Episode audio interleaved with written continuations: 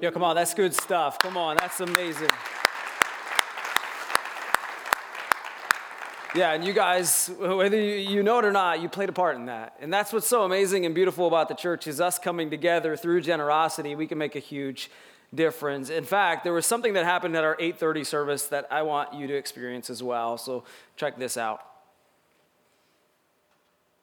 Know, hey, when we started this series called Be Rich, right? We we, we, we, when we planned this series, we said in our hearts and our heads, like, hey, we want to not just talk about being rich, but we want to model it. We, we want people to see and, and get a glimpse of, of ultimately what it means. It's not about what we have, but it's about what God, what God can do with what He's given us. And we wanted to give you an example. That's why we loved on frontline workers in week one by giving them coffee and, and just expressing our love to them. It's why last week we gave, you know, 591 gift cards away to people to invest in our community, to be rich to somebody else. And it's why we loved on people who, who were in need. And I want to give you one more example. In fact, I want to invite a family up on stage with me. The Walkers are with us. Come on up here, guys. You're going to get to see their beautiful family. Come on, welcome to the stage. And listen, as they make their way up here, they have no clue why they're coming up on stage. I just told them, hey, be here at the 8:30, and so you'll get to see their beautiful family. And let me introduce them to you. I'm just gonna, this is the Walkers. You know, sometimes you just gotta climb up on stage. Let's go. I love it. So we have Cuevas and Sarah and their family, and here's what you need to know about them. They lead a ministry called Go Ministries, where they have, over the, the course of many years, invested into our community. And so if you've seen Cuevas around, you probably have because he's everywhere. Like everywhere I look, I'm like, how did Cuevas get there and then go there? But this family has sacrificed a lot. If you want to know what it means to be rich, I think they are a great example of being rich because they sacrifice a lot to love on a lot of other people. Teenagers, they've invested in many teenagers through youth ministry. They have a food pantry and a furniture pantry to help people who don't have much. And over the course of their lives, they have given us a breathing, living example of what it means to be rich. Because it's not about what you have, it's about what you do with what you have. And so, for you guys, one, I brought you on stage just to honor you and for our church to see and hear of all the good that you've done. But secondarily, I understand the sacrifice that your family makes to love on others. And so, as a church, we wanted to love on you. And so, we're sending you away. You get to choose where you go. You have $500 to Airbnb to go take a vacation because of all that you've done. We love you guys. So, thank you. Hi, high fives, guys. Thanks for coming up on stage.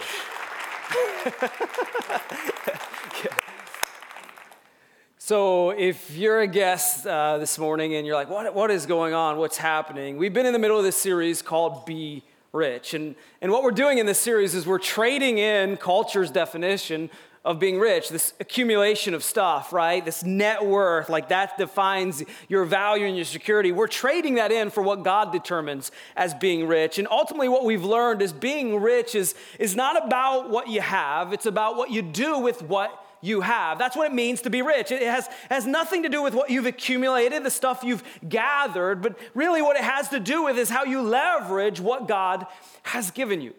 And in the first two weeks of this series, we, we really asked some, some, some, some difficult, painful questions that have kind of lingered around. And we started in the first two weeks by just asking you, Are you and am I rich? Right? If, if that's God's definition, not about what I've accumulated, but what I'm doing what he, with what He's given me, are you rich? And I told you that question wasn't going to go anywhere, right? It was going to linger and linger and linger. And hopefully, you've had time to just examine that in your own life personally. Are you rich? Hopefully, it's taken up room in your head Throughout the week, it's challenged you and convicted you to really examine yourself. And, and last week, we were in Luke chapter 12. We're kind of kind of pick up where we left off last week. And in Luke chapter 12, we, we, we talked about a parable that Jesus tells, right? He's a rabbi, a teacher, and he was teaching a crowd. And, and a guy asks a question about an inheritance, and Jesus warns him first. He says, Hey, be careful. Be careful of this nasty thing called greed because greed is actually the opposite. It will, it will lead you down a path of, not really living a life that is truly rich. And so life is not in, in this abundance of, of possessions. And so then Jesus tells this story, this parable of this guy. He was a farmer, he was in agriculture. And this year, he was experiencing success right? His crops were like doubling. He had this abundance, this surplus. It was so great that his barns couldn't hold all of his surplus, so he has to build bigger ones. And so he builds bigger ones to store it all. And, and we, we see in the story his plans were actually pretty wise business practice. He was a wise businessman, but later on in the story, we realize that the problem wasn't with his plans, it was with his heart. Because with all the surplus that God had blessed him with, all he could think about was spending it on himself. He said, I'm gonna take life easy coast into the sunset and just enjoy life. And then God says this to him in verse 20. He says, But God said to him, You fool. Now, remember what a fool is. It's not an unwise person. A, a, a, fool, biblically, is a person who lives their life decision after decision, choice after choice, and has no regard to what God has to say with their life. That's a fool. He says, You're a fool. This very night, your life will be demanded from you. Then who will get what you have prepared for yourself? And what a dev- devastating blow to this guy who had all this surplus, and now he doesn't get to enjoy the luxuries and the pleasure of it because he's going to die. And that's right there where we left off this parable. Jesus is actually done telling the story, but we just missed out on one verse. One verse, and I think this verse is really we're going to camp out this morning and kind of flesh out. Because as Jesus finishes this story, he looks at the crowd, he looks at this guy asking the question, and he warns them. Look what he says. He says, This is how it will be with whoever stores up things for themselves, but is not rich towards God. So Jesus warns this crowd, this crowd, and he really warns us thousands of years later. And man, that warning should send a little bit of, of shivers down our spine. Because Jesus says, if you live like this guy, which honestly, this is the, the, American culture, right? If you just live your life and store up things and accumulate things for your own personal enjoyment and pleasure, Jesus says your life is going to look very similar to this guy's. And again, in the series, you can see the question beginning to shift, right? The first two weeks we asked, Are you rich? You have to examine your life and ask, hey, am I rich according to what God, what God has, has to say? But the, really the question is shifting to, are you ready to be rich? Are you ready to step into God's path for riches? Are you ready to, to, to, neglect what culture says and choose what God has to say for the riches of your life? Are you ready to be rich? Because there's a big difference between wanting something and doing something, desiring it and actually living it. And if we look at Jesus' warning, right, the question we all have to ask is how can I be rich towards God? Right? What is God asking of me here? What is he trying to communicate to his people over the course of time? And that's really where I want to spend the majority of my time practically. You know, in this series, we have, we have looked at the theology of God, who God is, and out of who he is, we get a proper definition of, of what it means to be rich. That's the first two weeks. And out of that, now we have to begin to practically live it out right? Because James says, hey, don't be just hearers of the word. We got to hear God's word. We got to be in it. We got to dive deep into it, understand it. And out of that, it should change change who we are. We should look more like Jesus Christ. And so, practically, how can we be rich towards God? And I think from the big picture perspective, it starts with just simply creating a plan. We have to create a plan that will constantly remind us that we need to be rich towards God because here's the reality naturally, we won't do this, right? Our natural tendency is towards greed, towards selfishness. We're all that way. So I'm not picking on anybody. We're all that way. Naturally, if we don't have a plan in place to be rich towards God, we're going to drift towards ourself. Think about it. When we get surplus, when we get abundance, when we look at our money, the natural first person we think about is us. Our family. And that's why we need a plan that will systematically, intentionally, and strategically remind us to be rich towards God. And, and, and I get it, like create a plan. Well, I don't have a plan.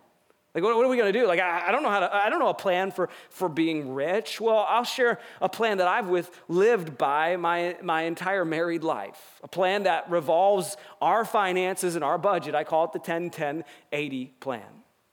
And I'll break it down for you. It's in order strategically. The first 10% of my income, so you talk about 100% of my income, the first 10%, I call it the first fruits biblically, it goes right back to God. So, right off the top of my gross income, I'm giving 10% back to God, and that's a minimum for me. right? And then 10% I'm planning for my family's future, what we want to do, things we want to achieve, retirement, emergency funds. That 10% of the 100% in the year goes towards planning for the future, kids' colleges or whatever it is. And then I take 80%, which is left over, and I live off of that. So 80% of my income takes care of my week to week, month to month budgeted items that we survive on. And I get for some of you right now, you're thinking, wow, because most of America lives off 100% of their income, right? And so to go from 100 to 80 seems like a leap. And actually, a lot of America lives off 110% of their income.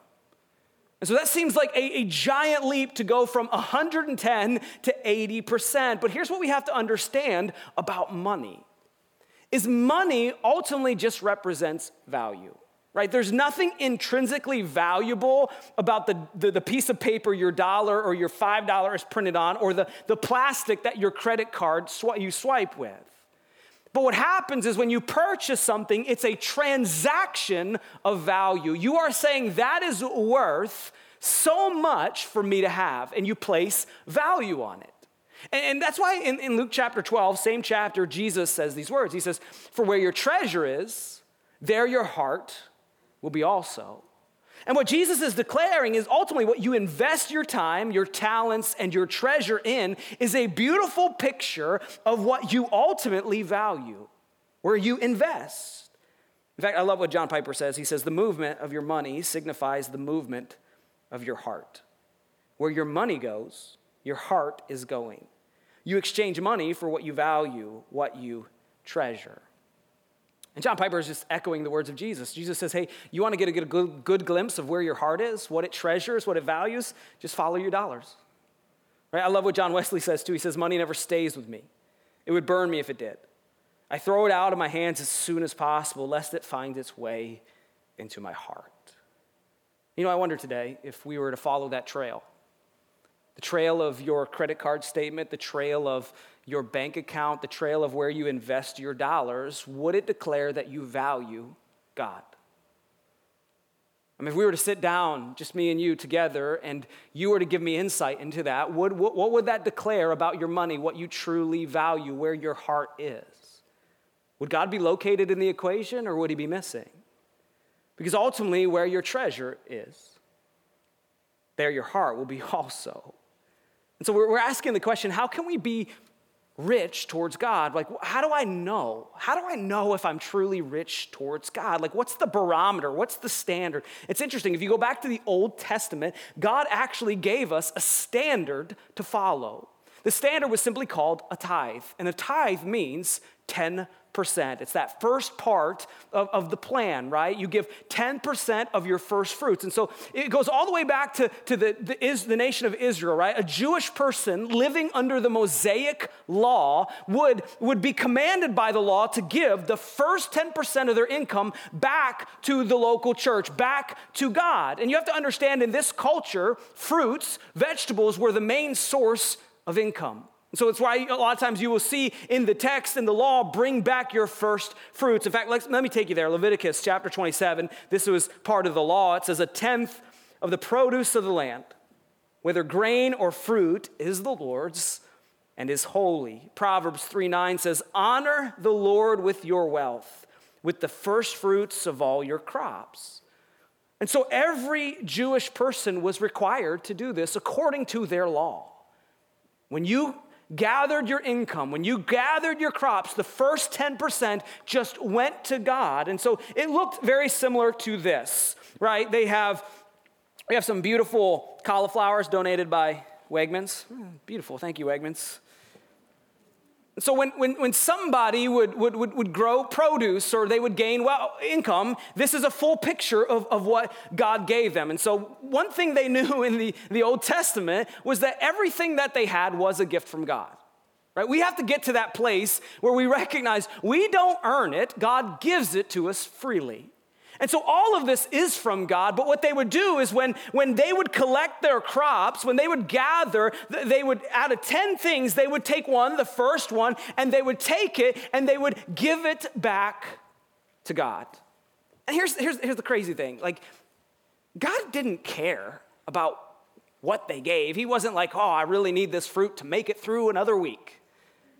No, what this was, was it, it was a picture of their trust in him. It was, it, was, it, was a, it was a picture of their surrender, and they were declaring to God, I trust you more than I trust anything else in this world. That's what it was. The, the tithe was just to give them an indicator of how valuable and how much they trust and were surrendered to God. Now, here's what's interesting about the tithe is it came, in the Old Testament, it came with a, a warning and a curse and, and a promise and a blessing. So you go back to, to, to Malachi chapter 3. Malachi was an Old Testament prophet. And God would also often use prophets in, in, in, that culture. When the nation of Israel would kind of walk away from God, God would send a prophet in to declare truth over them, to bring them back. And that's kind of what's happening in Malachi chapter 3. The nation of Israel had forgotten to give God what was rightfully his, they forgot to tithe. And because of that, the warning comes in. There's a disconnect between God and his people. We see it in Malachi chapter 3. This is what he says He says, Return to me, and I will return to you, says the Lord Almighty. So we see that. Like there's, Come back to me, God is saying. But you ask, How are we to return? Will a mere mortal rob God? Yet you rob me. But you ask, How are we robbing you? In tithes and offerings. And so we see God uses Malachi to go to the nation of Israel to say, hey, you're, you're, you're, you're robbing me. You've forgotten that your trust should be in me, not what you have. And you need to return to me. And here's what's fascinating to me, right? You, you just skip ahead thousands of years to 2021, right? 5% of regular church attenders tithe. 5%. So that means, according to who I'm speaking to right now, listening online and at our in person campuses, 95% of us are living in this manner, where we would look at what God has given us. And just for a second, look at the tables. Everything is a gift from God. So all of it is God's. He owns it. He can have it when He wants it. He gives it to us. And yet He says, hey, you can have all this. All I ask for is this. And yet, 95% of us, we live in a manner where we're like, ah, God, I'm just not sure this is enough for me to make it. So I'm just going to come over here and, you know, this looks pretty good. And, and I get how it happens, right? Because, you know, the mortgage gets high and taxes in New York and my kids schooling. And so we just look and we just say, God, like, I, I'm, I'm just going to, I'm going to borrow this, okay? Like, we don't need it, God. I really need this right now. Like, I, am in debt. And so I, I can't pull from me. Like, I, this is all spent. Like, I just got the new iPhone and I just, you know, whatever. Like, I'm, I'm just, you won't miss it, God, will you? And we, we put it in our table, right? We take what is God's. And that's what's happening in Malachi chapter 3. And Malachi says, you got to return to God. You got to live in obedience to who God is. And, and, and what happens is when we live this way, where we take from what is God's, we miss out on something beautiful the blessings of God, because three verses later, look what Malachi says. He says, Bring the whole tithe. Hold on a second. I just got to finish swallowing this red pepper. It says, Bring the whole tithe. That's important. All 10%. He says, Bring the whole tithe into the storehouse. So that's like the local church. And here's why. He says, bring the tithe. So when the church comes together and we do our part, we live in obedience to God, he says that there may be food in my house. You see, that's what I love about the church is we all do our part, and, and, the food in the house is so we can take care of the community. It's not so we can be this rich church that is just like, wow, look at all we have. No, it's so we can love on our community. That's what the church is for. Bring the gospel to the community.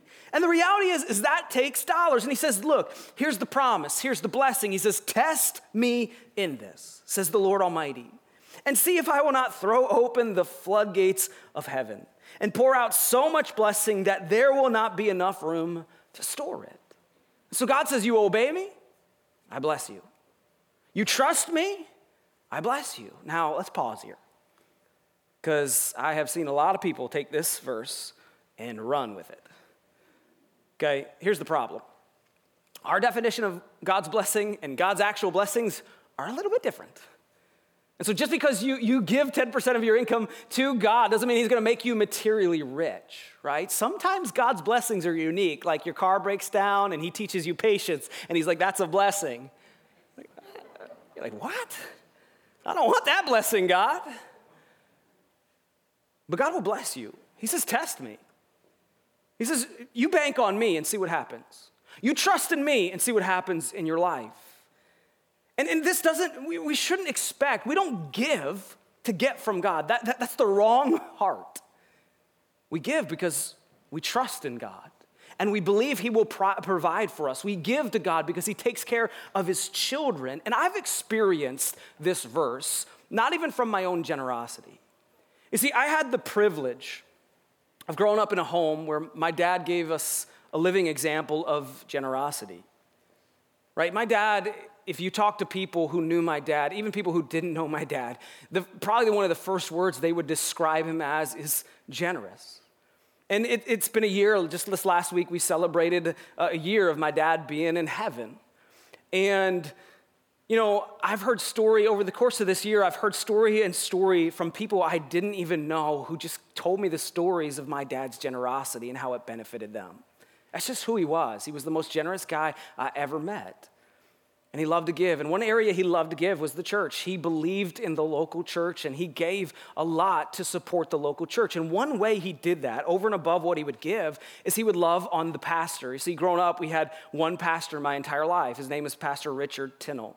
And he's actually still there. He's been there for about 43 years. He's 74 years old and he is still preaching the gospel. He's an amazing man. And some of you who went to my dad's funeral, you got to see a glimpse of where I grew up and the church I went to. And my dad just loved to, to honor our pastor, to take care of our pastor, and he would just look for ways to, to love him. And here's what's crazy. My dad was a businessman, he wasn't a pastor. And I'm a pastor today, and I can I tell you, I've experienced that same thing. From people in our church who have just been incredibly generous to me and my family who have taken care of us, who take care of our cars, who love us so well. I, I can't tell you, people, when I was having a, a, a bad day where God used your card to just make me know that someone's praying for me. The generosity, here's why I tell you this, okay?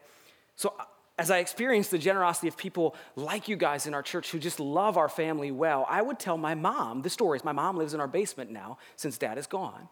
She's part of the family. It's awesome. She cooks amazing Italian food. Praise the Lord. and I would tell her the stories of just people who, who just love us and care for us. And she would take those stories and she would tell Pastor Tinnell, who's still alive, who's still preaching at First Baptist Church of Gilton. And he, here's what he believes he actually believes that I'm experiencing the blessing of my dad's generosity. He's believing that sometimes the blessing of your generosity doesn't even maybe affect your life, but the, the next generation of your line. That I'm actually, because of the generosity of you, it's a blessing from God because of my dad's generosity to his pastor. Because sometimes the blessings, God's blessings come in unique ways. You can't measure them, you can't predict them, but I can tell you, you can bank on them. When you trust God, you can bank on Him. And so that's what the tithe is. It's this trust. It's this display of your trust in God. And so I, I get it. There, there might be a little pushback, right? Because this is Old Testament. This is the Mosaic Law, a different covenant. We're living under a new one, the, the, covenant of Jesus Christ and his blood. What does the New Testament have to say about tithing, about our generosity? Well, the first thing it says is this is just one indicator. This is just one litmus test of your heart. So you can actually do this and still be far from God. You can still like surrender your money and still have a wrong heart. In fact, there were people when Jesus was on the scene who lived this way. They were called the Pharisees. Look what he says to them. Matthew 23. He says, What sorrow awaits you, teachers of religious law, you Pharisee, hypocrites. For you are careful to tithe even the tiniest income from your herb gardens but you ignore the more important aspects of the law justice, mercy, and faith. You should tithe, yes, but do not neglect the more important things. And so, here, when Jesus was on the scene, he runs into these religious rulers. And guess what they were really good at? Letting everybody know that they did this. They're like, oh, yeah, look at how much I give to the church. It's awesome. I'm pretty cool. Look at me. And Jesus is like, hold on a second. Yeah, you do that, but you forget way more important things like justice and mercy and love and faith. He says, This is just one indicator that your heart is close to me. You can do this and still miss the boat. Your heart can still be far from me. It's just one indicator, but don't miss. He says, Yeah, you should tithe. You should, you should surrender your heart with your finances and with other things. Later on, the Apostle Paul, he says, Remember this. Whoever sows sparingly will also reap sparingly. And whoever sows generously will also reap generously.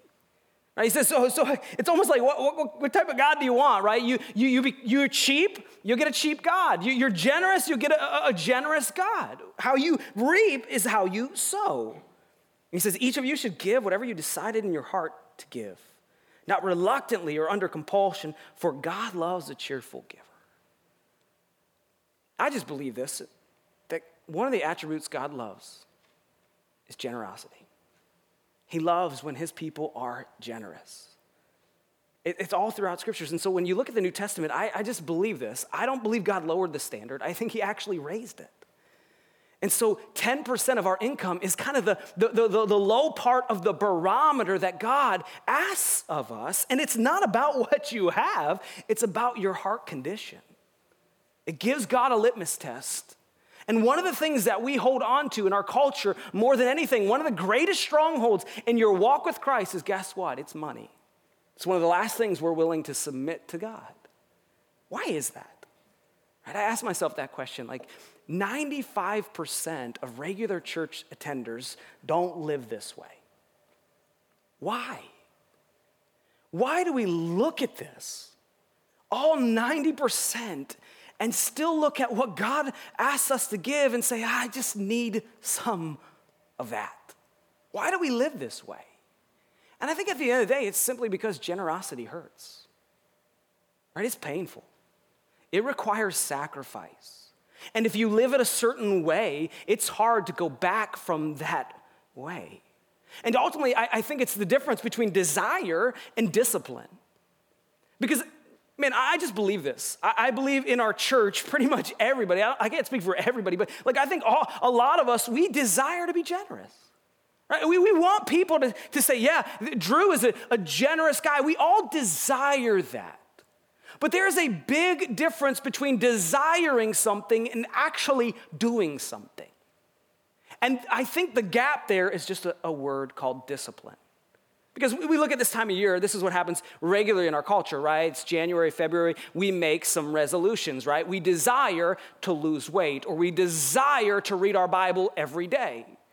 And guess what? We have good intentions, we're gonna go for it, but we lack the discipline because it hurts to actually do what we want. And so many people lose weight, but then gain it back. Many people start reading their Bible, but then they get busy and they forget because they lack discipline. Because getting up at 5 a.m. and lifting weights and breaking down your muscles is not a fun experience. It's awful. It's terrible. I would recommend not doing it. But to do it regularly, it takes discipline, hard work. To read your Bible, you lose a little extra sleep. You got to turn off social media. You got to let go of the television or whatever it is that consumes your time and focus on God's word. And guess what that takes? Discipline. Desire will get you started, discipline will keep you going. And most of us, we lack discipline. God, I want to be generous, but I'm not willing to sacrifice for it because it's going to hurt. And I want you to know something the pain that happens when you have this, right? When you bring in your crops, your income, and when the pain of, of taking it from what is yours and surrendering it back to God, that pain is intentional. Because what that pain does is it's a constant reminder when that transaction happens, it's a reminder to you that you are de- in desperate need for God. It's a reminder that you better bank on Him because He's the one who gives you all that you have, and your trust needs to be in Him. And that pain reminds us in a culture where we think we can do it without God, that pain reminds us of how much we do need God. So, how do we get there? Right? How do I get to the place where I am rich towards God? Well, we said we start with a plan. We 10, 10, 80, right? But like, how do I navigate that plan? Well, I think maybe the first step to working that plan is evaluating your finances. right? We have to take a good, hard look at the budget. And for some of you, it's, it's about creating a budget, right? I, I, I don't get this, but I, there are many people who just live without no idea where their money is going. They just hope it all works out. Hope, I hope that there's leftover when I'm done. And I think what will help us so much is just looking at our finances, the nitty gritty details of where our money is going, what we're wasting it on, eh, what's happening. And here's what's interesting a lot of people live this way that their money actually tells them where to go. And I think we should live where we tell our money actually where to go. And what helps that is evaluating, seeing what's there, and building in a budget that will help us. And so, how do we evaluate our finances? Let me give you two practical steps. The first one sign up for Financial Peace University. We strategically planned this to happen on March 7th for our in person service and March 9th if you're watching online.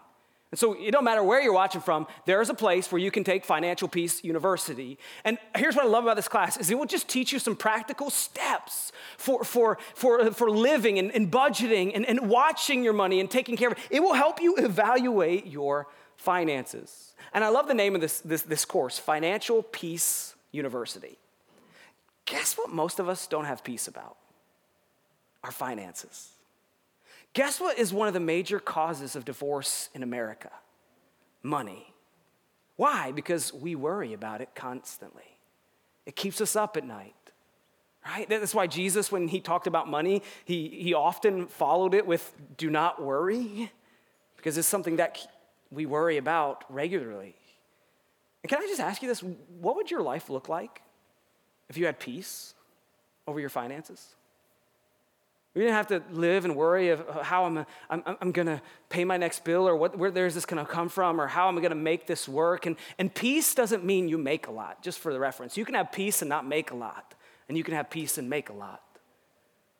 So the second step, so sign up. If you have not signed up for Financial Peace University, you've never taken that course, I just highly recommend it. I think it will be so beneficial for you. It starts March 7th or March 9th. iwant.info, you can go there. The second step to evaluate your finances is just find a trusted person and ask questions. Right? Just find somebody who will help you navigate some of the, the hard issues about money, where to go, where to spend, how to do that, right? And the key word there is trusted. Because there are people out there who will rob you of your money very fast that you shouldn't trust. You shouldn't ask questions. But you got to find the right person. How do you do that, right?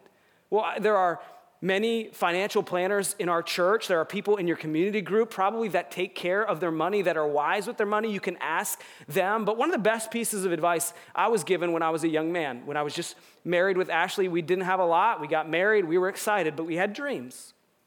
And my father in law and my father both said, hey, you need to have somebody, a financial planner, who will help you get you to where you want to go who help build guardrails to save you from maybe some mistakes that you might make. And I've always lived with a financial planner. And I would challenge you to do that. Someone who you, you don't know what to do when it comes to retirement, you don't know what to do when it comes to, to, to being generous, or whatever it is, they can help you. The question is, how do I, how do I find that person? Well, you can look and interview people, or hey, I will give you a recommendation. I will give you the name of the person that has done my finances for me, still does my finances. They go to our church. And listen, I get it. I know what you're thinking, right? Like, oh, Drew's just gonna, you know, get a little kickback from, from all the people he recommends. I'm not getting anything, okay? Zero, zilch, nothing. He's not giving me anything for this. All I want for you is that for you to have a trusted person who help you with your finances. That's enough for me. So if you want that recommendation, you can email me and I will give it to you. But again, you, you see that, that question starting to shift, right? The first question was, Are you rich? And I wonder where you landed with that question. When you examined your life and you thought about the question, I wonder, Are you rich? But then this morning I asked you, Hey, are you ready to be rich? Are you ready to, to, to neglect culture's path and to step into God's path? But maybe, maybe the hardest question to answer is Are you willing to do what it takes to be rich? Right? No one can answer that question but you. And desire won't get you there. Right? You can desire, after three weeks of this series, being inspired by God's word, saying, Yes, I want to do this, I want to be rich. But there's a big difference between wanting something and doing something. The Bible, James warns us about being just hearers of the word. Right? We show up Sunday after Sunday and we open God's word. Here's one thing I'll guarantee you at Northridge Church we're always going to open God's word. But it's one thing to be hearers of God's word. Like, we need to be hearers of God's word. It's a great thing to, to gain knowledge and theology of who God is. And out of that, that's what molds us and changes us and sanctifies us to look more like Jesus Christ. So we need the knowledge, it's very important, but we can't stay there. Too many of us show up Sunday after Sunday, we hear God's word, and we go back to the same routine. We go back to the same thing. I don't know about you, but I want to be a hearer of God's word, and I want to be a doer. And I would just ask you are you willing to do what it takes? It's gonna hurt, I promise. It's gonna be painful at times, but let me tell you, it will be worth it. Every time you step in obedience to God, you never lose, you always win. And so I'm gonna make a what seems like a pretty big ask. I'm gonna, I'm gonna stretch our church today, and I'm talking about the people of God. Because 95, according to stats, 95% of us don't live this. So I'm gonna ask you to do it. Here's the great news I tried to make a way where it would cost you nothing. How, how, does that work, Drew? Well, we call it the 90 day giving challenge, and I'm challenging everybody who doesn't give 10% of their income to try it, to go for it, to be bold and courageous. And I get it's gonna be a giant leap. It's gonna be hard, it's gonna be difficult. You might have to gulp, right? But if you wanna do that, I'm gonna, I'm gonna make a way, we've made a way, churches have made a way for you to experience this and it not to cost you anything. How does that work? Well, for 90 days, you're going to say, "Hey, I'm going to try this. I'm going to go for it. I'm going to give you 10 I'm going to give 10% of my income to the church." And after the end of 90 days, if you are not satisfied with how God came through for you, we will write you a check for the full amount back to you. It costs you nothing. In fact, worst case scenario, it's a nice little savings account for you for you to surrender your heart and trust God even with less than you're living off now. If you want to do that, all you got to do is go to iwant.info. You sign up, we'll keep a record of your name. And at any point during the 90 days, you can say, I want it back, and we will give it back to you. And you might ask the question, like, why would we do this? Why in the world would we do this? Well, here's why because we bank on what God says in His Word right? When he says something, we believe it and we believe it to the fullest. And so I just believe when you surrender, when you live in obedience to God, he will bless you. And I don't know what it's going to look like for you. I don't know how amazing or weird it's going to be, but I believe God will bless you for your step of obedience. And, and listen, I, I, I can hear the pushback already. I can see the emails because I've gotten them. People are going to say this church is just all about money, right? We just want your money. And that's the farthest thing from the truth. And I'll prove it to you in two ways. The first way is you can show up to this church week after week, month after month, year after year, and you don't have to give a single dime for your entire life. And here's my promise to you we will love you, care for you, be there for you, and we will continue to push you towards Jesus Christ. And it will cost you absolutely nothing. So I'm not forcing you to anything. I will preach God's word. And you can show up here and never give a dime, and we will constantly and continually love you. Second, if you feel like we're all about money, I'll give you the name of other churches in the area, pastors who I'm love, who I'm good friends with, and you can give your 10% to their church. I could care less. I really could. Because I'm not banking on you to provide for this church, I'm banking on Him to do that. So whether you do it or not has nothing to do with how God will come through, because God comes through in some amazing, mysterious ways. He does. But this isn't about money, guys. It never has. Being rich is not about what you have. Ultimately, to first be rich, you gotta surrender your heart to God. And that's what a tithe is about. It's you just saying with your heart, God, you're valuable to me. I love you, and I am banking on so if you're challenged and you're ready to go for it, take the 90 day giving challenge. Sign up online. And at the end of 90 days, we'll give it back to you if you want it. Let me read this verse to you and I'll be done. It says, Teach those who are rich in this world to not be proud and not to trust in their money. Why don't we trust in our money? Because it's so stinking unreliable. Where does our trust belong? We should trust in God, who richly gives us all we need for our enjoyment. Command them to do good, to be rich in good deeds, and to be generous and willing to share. Let's pray together, God. Move us. God, we've allowed money to hold us back from fully following you. God, I just pray that your spirit would break down those walls, that we wouldn't hold on to our money, but our trust would be in you because you gave us the greatest gift we will ever experience, and it's not fiscal. It was blood on a cross, and it was life in a tomb. That you don't have to give us anything else, God, today, and all we need is Jesus. Thank you for that gift. And because of it, we will be generous to you. In Jesus' name.